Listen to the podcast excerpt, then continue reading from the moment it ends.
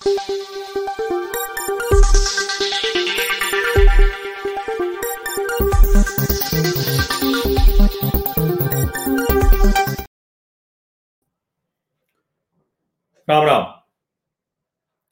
राजनीति में कोई भी दांव चलने से पहले थोड़ा ये देख लेना चाहिए कि कहीं वो दांव उल्टा तीर तो ना हो जाएगा। मज़ाक में या हल्के फुल्के में कुछ ऐसा नहीं करना चाहिए। और ये जब मैं कह रहा हूँ तो इसका ताज़ा उदाहरण है उत्तर प्रदेश के पूर्व मुख्यमंत्री अखिलेश यादव, जो अपने पिता की विरासत को संभाल पाते नहीं दिख रहे हैं। और जिस तरह से उन्होंने जब I N D I A alliance बन रहा था, उस अलायंस को शुरू में उन्होंने जब नाम भी नहीं आया था तो पीडीए करके उन्होंने नाम दिया था। अब उनको ये शायद ही अनुमान रहा होगा कि इतनी भारी पड़ जाएगी उनकी गलती। अब तो स्थिति यह है कि उनको भी समझ में नहीं आ रहा होगा कि आखिर कैसे इससे बाहर निकलें। क्योंकि मुश्किल ये कि जिस दांव से अखिलेश यादव सोच रहे थे कि वो इस गठजोड़ के सबसे बड़े नेता बन जाएँगे, और उनको भरोसा ये था कि चूँकि देश के सबसे बड़े राज्य उत्तर प्रदेश में मुख्य विपक्षी दल की भूमिका में है तो कांग्रेस पार्टी उनको पीछे नहीं छोड़ पाएगी। ये उनके मन में था। और इसीलिए लगातार वो, आप अगर देखें तो जिस तरह के बयान वो देते रहे, चाहे भारत जोड़ो, न्याय यात्रा को लेकर हो, चाहे अलायंस को लेकर हो, चाहे उसके नाम को लेकर हो। यहाँ तक कि जब आई एन डी आई ए हो गया, उसके बाद भी वो पीडीए के साथ वो बताते थे।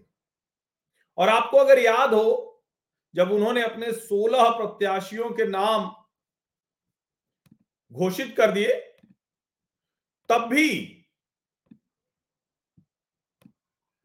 तब भी पीडीए का ही ज़िक्र था उसमें। कमाल की बात यह कि उसमें तो पीडीए का ज़िक्र करके और कोशिश भी की उन्होंने। लेकिन राजनीति तो बड़ी निर्मम होती है।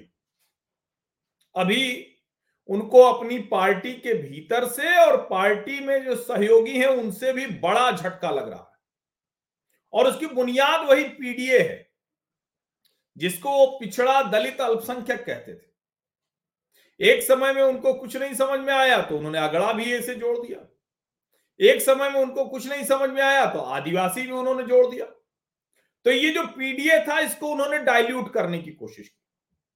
लेकिन जो नेता इसके ज़रिए राजनीति में आगे बढ़ने की इच्छा रख रहे थे, जिनको लग रहा था, उनको लगा कि चलो सही दाव मिल गया है। और आपको ध्यान में होगा, जब अभी राज्यसभा के तीन प्रत्याशियों की सूची आई है जया बच्चन, आलोक रंजन और रामजी लाल सुमन। तो पल्लवी पटेल ने विद्रोह कर दिया। और पल्लवी पटेल ने जो विद्रोह किया है, उसको देखने लायक है। उन्होंने कहा कि इसमें पीडीए है कहाँ? कहाँ है पीडीए? उन्होंने जया बच्चन पर तंज कसा।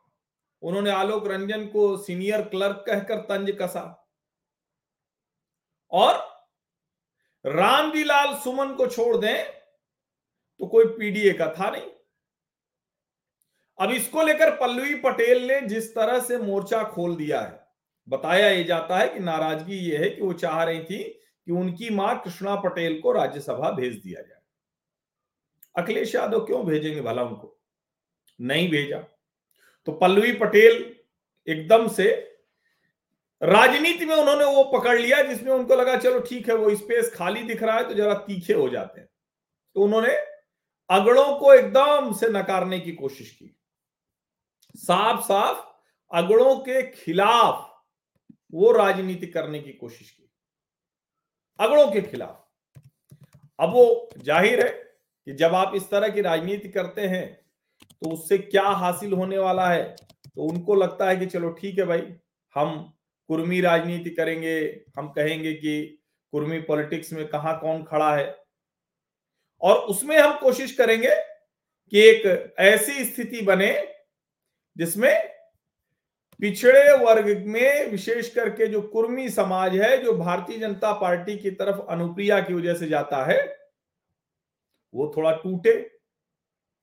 लेकिन वो टूटता तो दिख नहीं रहा है। क्योंकि अगर आप ध्यान से देखें तो भले पल्लवी पटेल ने सिराथू से केशव प्रसाद मौर्य को हरा दिया, लेकिन सच यही है कि वो टूटता हुआ नहीं दिख रहा है। अब क्या पल्लवी पटेल की ये सब कहने से टूट जाएगा? तो इसका जवाब भी है कि नहीं टूटेगा। क्यों नहीं टूटेगा? क्योंकि मैंने पिछली बार भी बताया था और विधानसभा चुनाव में बताया था कि कुर्मी मतदाताओं ने सबसे ज़्यादा रणनीतिक वोट किए। अब ये एक पल्लवी पटेल हो गई तो भला स्वामी प्रसाद मौर्य कहाँ पीछे छूटते? अब उनके ऊपर समाजवादी पार्टी के नेता लगातार तंज कस रहे थे और ये सच भी था कि रामचरितमानस राम प्राण प्रतिष्ठा, इन सब पर जिस तरह की टिप्पणी वो कर रहे थे, वो तो समाजवादी पार्टी के लिए और भारी पड़ने वाली थी। लेकिन कमाल की बात की खुद अखिलेश यादव भी लगभग उसी अंदाज में टिप्पणियाँ कर रहे थे। कोई बहुत संभाल कर टिप्पणियाँ नहीं कर रहे लेकिन स्वामी प्रसाद मौर्य को लगा कि अरे, उनके बयान को निजी कहा जा रहा है। तो दरअसल स्वामी प्रसाद मौर्य भी इस चक्कर में थे कि किसी भी तरह से उनको राज्यसभा भेज दिया जाए। वो पूरा होता दिखा नहीं। तो उनको लगा, चलो ठीक है, एक समय सही है तो उन्होंने राष्ट्रीय महासचिव से त्याग पत्र दे दिया है। तो अब देखिए, पल्लवी पटेल और स्वामी प्रसाद मौर्य। एक पटेल और एक मौर्य, दोनों बड़े नेता उनसे नाराज़। अब चलो, पिछड़ा दलित अल्पसंख्यक में कुछ बचा हुआ था तो अल्पसंख्यक। तो आज सलीम शेरवानी सलीम शेरवानी ने भी त्याग पत्र दे दिया। अब सलीम शेरवानी कौन है? सलीम शेरवानी जो हमारे यहाँ इलाहाबाद के हैं, प्रयागराज के। और उन्होंने बड़ा ज़बरदस्त जो है, वहाँ बड़े कारोबारी हैं, खूब जमकर पैसा वैसा है उनके पास। वो बदायूं से सांसद भी थे। अब सलीम शेरवानी कह रहे हैं कि उनकी इंडस्ट्री है, शेरवानी इंडस्ट्री, उनका पैसा वैसा बहुत है उनके पास। वो कह रहे हैं कि सपा को मुसलमान नहीं भा रहे हैं। अब आप सोचिए जरा पीडीए अलायंस की बात कर रहे हैं और जो पिछड़े दलित अल्पसंख्यक नेता हैं वो छोड़ छोड़ कर जा रहे हैं। अब पहले से ही कांग्रेस पार्टी इस चक्कर में थी कि उनको बाहर करें। सलीम शेरवानी ने अपने पत्र में राज्यसभा में उम्मीदवारों का ज़िक्र किया और कहा एक मुसलमान को तो कम से कम भेज, भेजा होता। इसका मतलब यह है कि आप भी जो है वो नहीं बिल्कुल कोई आपकी इच्छा नहीं आप बहुत जो कहते हैं ना कि बहुत, खुद पीडीए को लेकर बहुत गंभीर नहीं है। और अच्छा उनकी चिट्ठी ही दिखा देता हूँ मैं आपको। वो चिट्ठी जो है, वो मैं आपको दिखाता हूँ। ये, इससे और मुझे सचमुच लगता है ना कि क्या बिना सोचे समझे ये पीडीए पीडीए कहने लगे। वैसे ही मुलायम सिंह यादव पिछड़ों की राजनीति करते थे, अल्पसंख्यकों की राजनीति करते थे। ये देखिए, Salim Iqbal Sherwani former member of parliament दो कानपुर रोड, प्रयागराज। उनका घर है, कोठी है उनकी, प्रयागराज में। प्रिय अखिलेश जी, मैं पिछले कुछ समय से आपको लगातार मुसलमानों की स्थिति पर चर्चा करता रहा हूँ आपसे। मैंने हमेशा आपको यह बताने का प्रयास किया है कि मुसलमान उपेक्षित महसूस कर रहे हैं और पार्टी के प्रति अपना विश्वास लगातार खो रहे हैं। पार्टी के साथ उनकी दूरी लगातार बढ़ रही है और वो एक सच्चे रहनुमा की तलाश में है। भाई, अगर सलीम शेरवानी कांग्रेस में चले गए तो तो राहुल गांधी को कहेंगे सच्चा रहनुमा। और रणनीति के लिहाज से देखिए तो कांग्रेस पार्टी के लिए कर्नाटक और तेलंगाना के बाद उत्तर प्रदेश में मुसलमानों का मन जीतना, ये तो बड़ा महत्वपूर्ण है। मैंने आपको यह भी बताने का प्रयास किया कि पार्टी को उनके समर्थन को कम करके नहीं आंकना चाहिए। मुसलमानों में यह भावना बढ़ती जा रही है कि धर्म निरपेक्ष मोर्चे में कोई भी उनके जायज़ मुद्दे को उठाने के लिए तैयार नहीं। अब ये भी सवाल है। अगर धर्म निरपेक्ष मोर्चे में कोई उनके जायज़ मुद्दे को उठाने को तैयार नहीं है तो फिर ये कहाँ जा सकते हैं? ए आई एम आई एम लगातार कह ही रहा है कि भाई मुसलमान है कहाँ? मैंने पार्टी की परंपरा के अनुसार आपसे बार बार मुस्लिम समाज के लिए एक राज्यसभा सीट के लिए अनुरोध किया था, भले ही आप मेरे नाम पर विचार नहीं करते। लेकिन पार्टी द्वारा घोषित उम्मीदवारों में एक भी मुस्लिम उम्मीदवार नहीं था। आपके द्वारा जिस तरह से राज्यसभा के टिकट का वितरण किया गया, उससे प्रदर्शित होता है कि आप खुद ही पीडीए को कोई महत्व तो नहीं देते हैं। जिस कारण यह प्रश्न उठता है कि आप भाजपा से अलग कैसे हैं? बताइए, कांग्रेस से ही आए थे ये शेरवानी जी। एक मज़बूत विपक्षी गठबंधन बनाने का प्रयास बेमानी साबित हो रहा है और कोई भी इसके बारे में गंभीर नहीं दिखता। ऐसा लगता है कि विपक्ष सत्ता पक्ष की गलत नीतियों से लड़ने की तुलना में एक दूसरे से लड़ने में अधिक रुचि रखता है। धर्म निरपेक्षता दिखावटी बन गई है। भारत में खासकर उत्तर प्रदेश मुसलमानों ने कभी भी समानता, गरिमा और सुरक्षा के साथ जीवन जीने के अपने अधिकार के नाम कुछ नहीं मांगा। लेकिन पार्टी को यह मांग भी बहुत बड़ी लगती है। पार्टी के पास हमारी इस मांग का कोई जवाब नहीं है। इसलिए मुझे लगता है कि मैं सपा में अपनी वर्तमान स्थिति के साथ अपने समुदाय की स्थिति में कोई बदलाव नहीं ला सकता। इस स्थिति में पार्टी के राष्ट्रीय महासचिव के रूप में अपना इस्तीफा दे रहा हूँ। मैं अगले कुछ हफ्तों के भीतर अपने राजनीतिक भविष्य के बारे में निर्णय लूँगा। यानी पीडीए में सलीम इकबाल शेरवानी, हालाँकि ये भाई साहब कुछ कर नहीं पाए थे, जब लड़े थे बदायूं से, कांग्रेस से तो पचास साठ हज़ार वोट उनको मिला था। लेकिन ठीक है तो एक राष्ट्रीय महासचिव थे स्वामी प्रसाद मौर्य, उन्होंने त्याग पत्र दिया। एक महासचिव सलीम शेरवानी, उन्होंने भी त्याग पत्र दे दिया।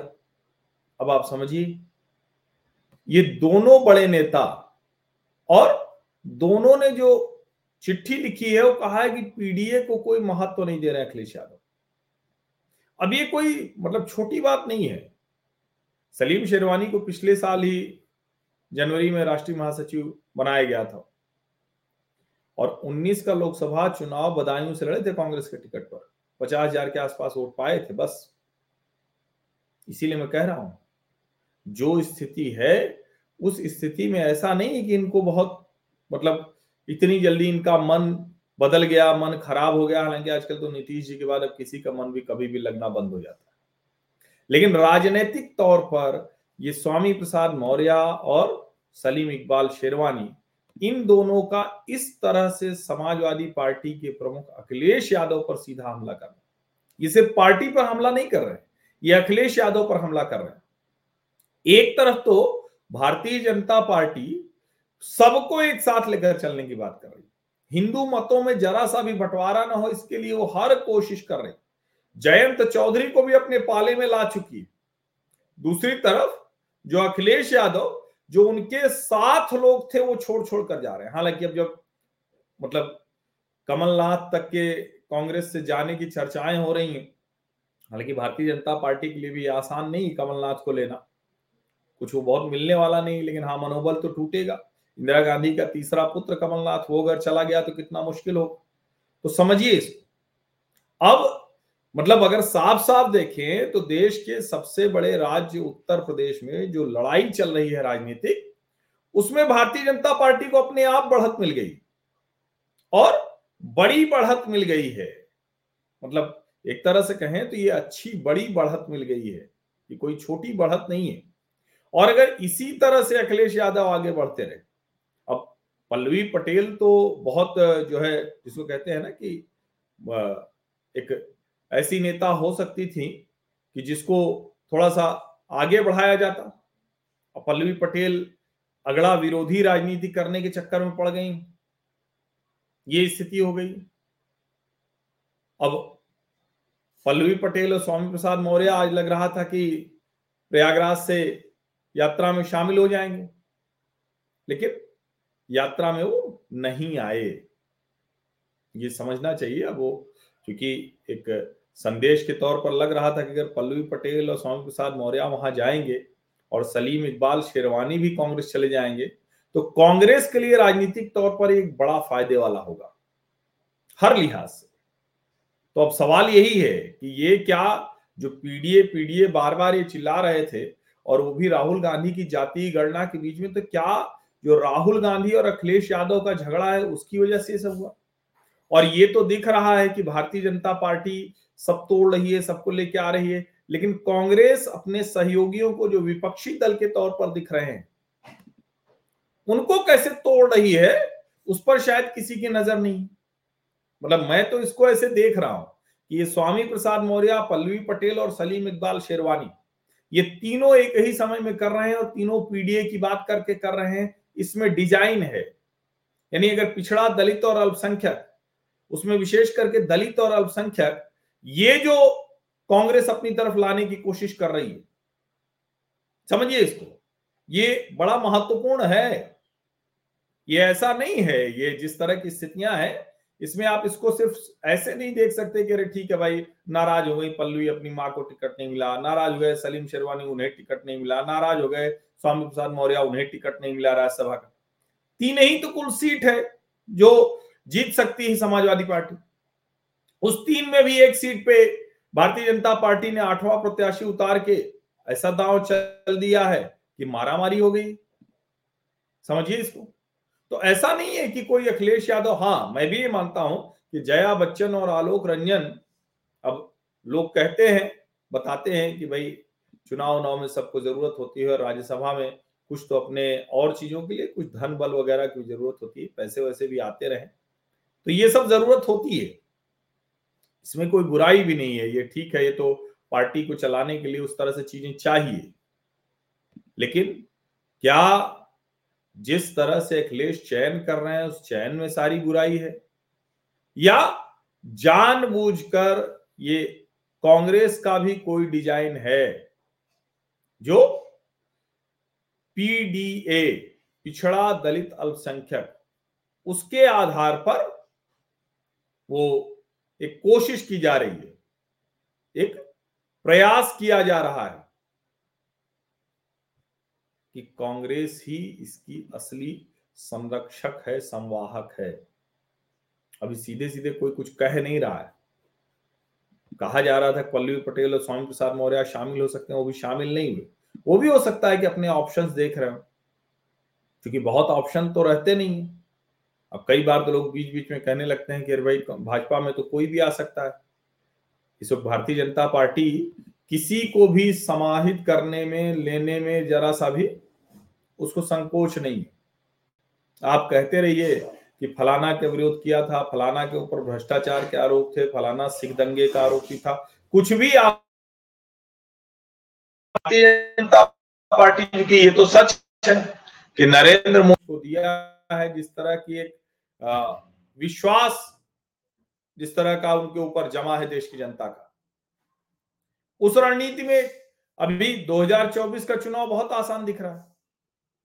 ऐसे में उनको लगता है कि चलो ठीक है भाई कुछ ऐसे लोग जिनको मतलब बहुत विरोधी भी हैं, लेकिन उनके आने से कांग्रेस का मनोबल टूट जाएगा, गांधी परिवार का मनोबल टूट जाएगा, विपक्षी लोग टूट जाएँगे तो वो देख रहे हैं। उनको लगता है, चलो ठीक है, शामिल कर रहे हैं तो अब उस आधार के बाद तो फिर किसी पे भी ये कहते हुए कि नहीं नहीं, ये नहीं आ सकते, ये कहना तो समझदारी नहीं होगी, क्योंकि अब तो कोई भी आ सकता है। किसी चैनल ने चला दिया कि मल्लिकार्जुन खड़गे भी संपर्क अब सोचिए जरा क्या मिलेगा मल्लिकार्जुन खड़गे को और क्या, लेकिन फिर भी ठीक है, वो कहने के लिए तो हो ही जाता है। लेकिन क्या अखिलेश यादव अब इससे उबर पाएँगे? क्योंकि अब तो चुनाव में जाते ये गंभीर आरोप ये लोग लगा रहे हैं। अब कितना भी कह दें, लेकिन पल्लवी पटेल, स्वामी प्रसाद मौर्य और सलीम इकबाल शेरवानी, ये बड़ी मुश्किल अखिलेश यादव जी के लिए पैदा कर रहे हैं। ऐसी मुश्किल पैदा कर रहे हैं कि ये मुश्किल है, बड़ी मुश्किल है।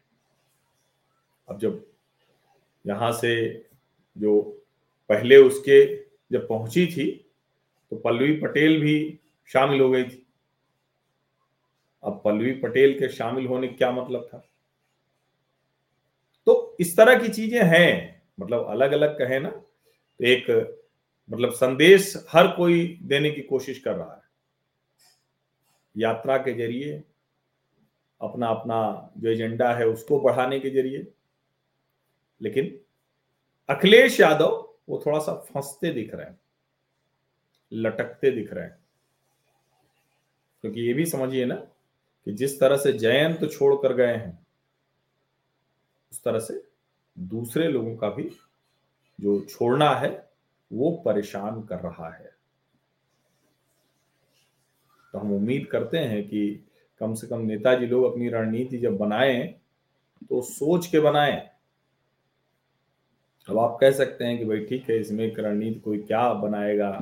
भाई नरेंद्र मोदी और भारतीय जनता पार्टी के सामने तो कुछ चल ही नहीं रहा है किसी का। लेकिन आप ध्यान से देखिए तो वो कर भी रहे हैं क्या उस तरह से? कुछ करते दिख रहे हैं आपको? अगर करते दिख रहे हो तो आप मुझे बताइए। क्योंकि मैं तो ये देख रहा हूँ ना उनको लगता है चलो ठीक है यार ऐसे ही कुछ कुछ बोलते रहो कोई चीज़ हो जाएगी। जैसे स्वामी प्रसाद मौर्य भी वो जो लगातार बोल रहे थे उससे क्या हासिल करना चाह रहे थे?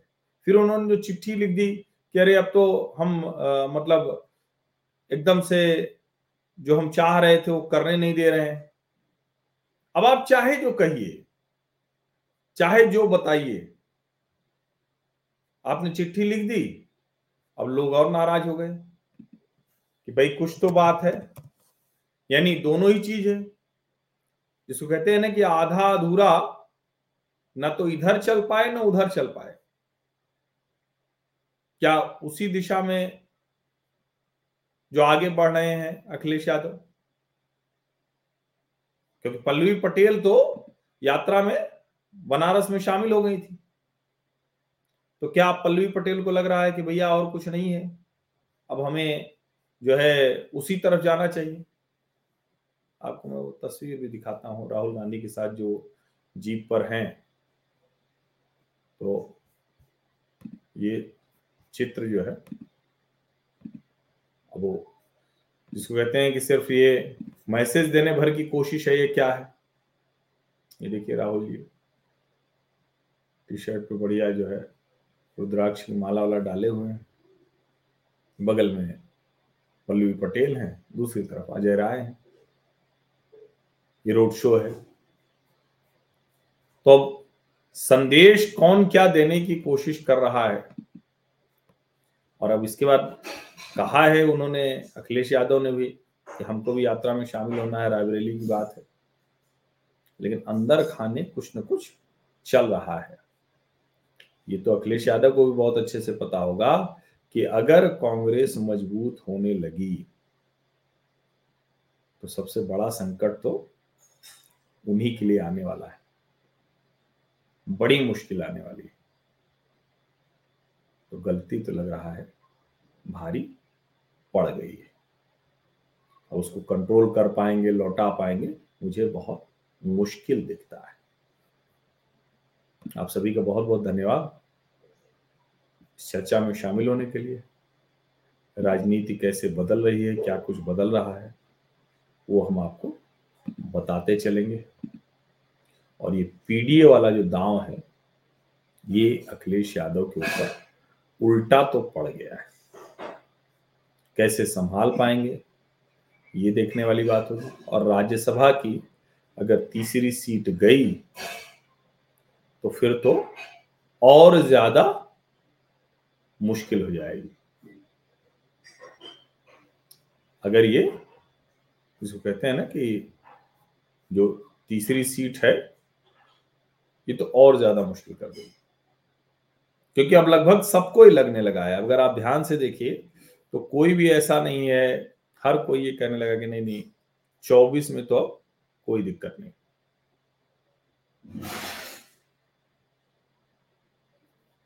बहुत बहुत धन्यवाद।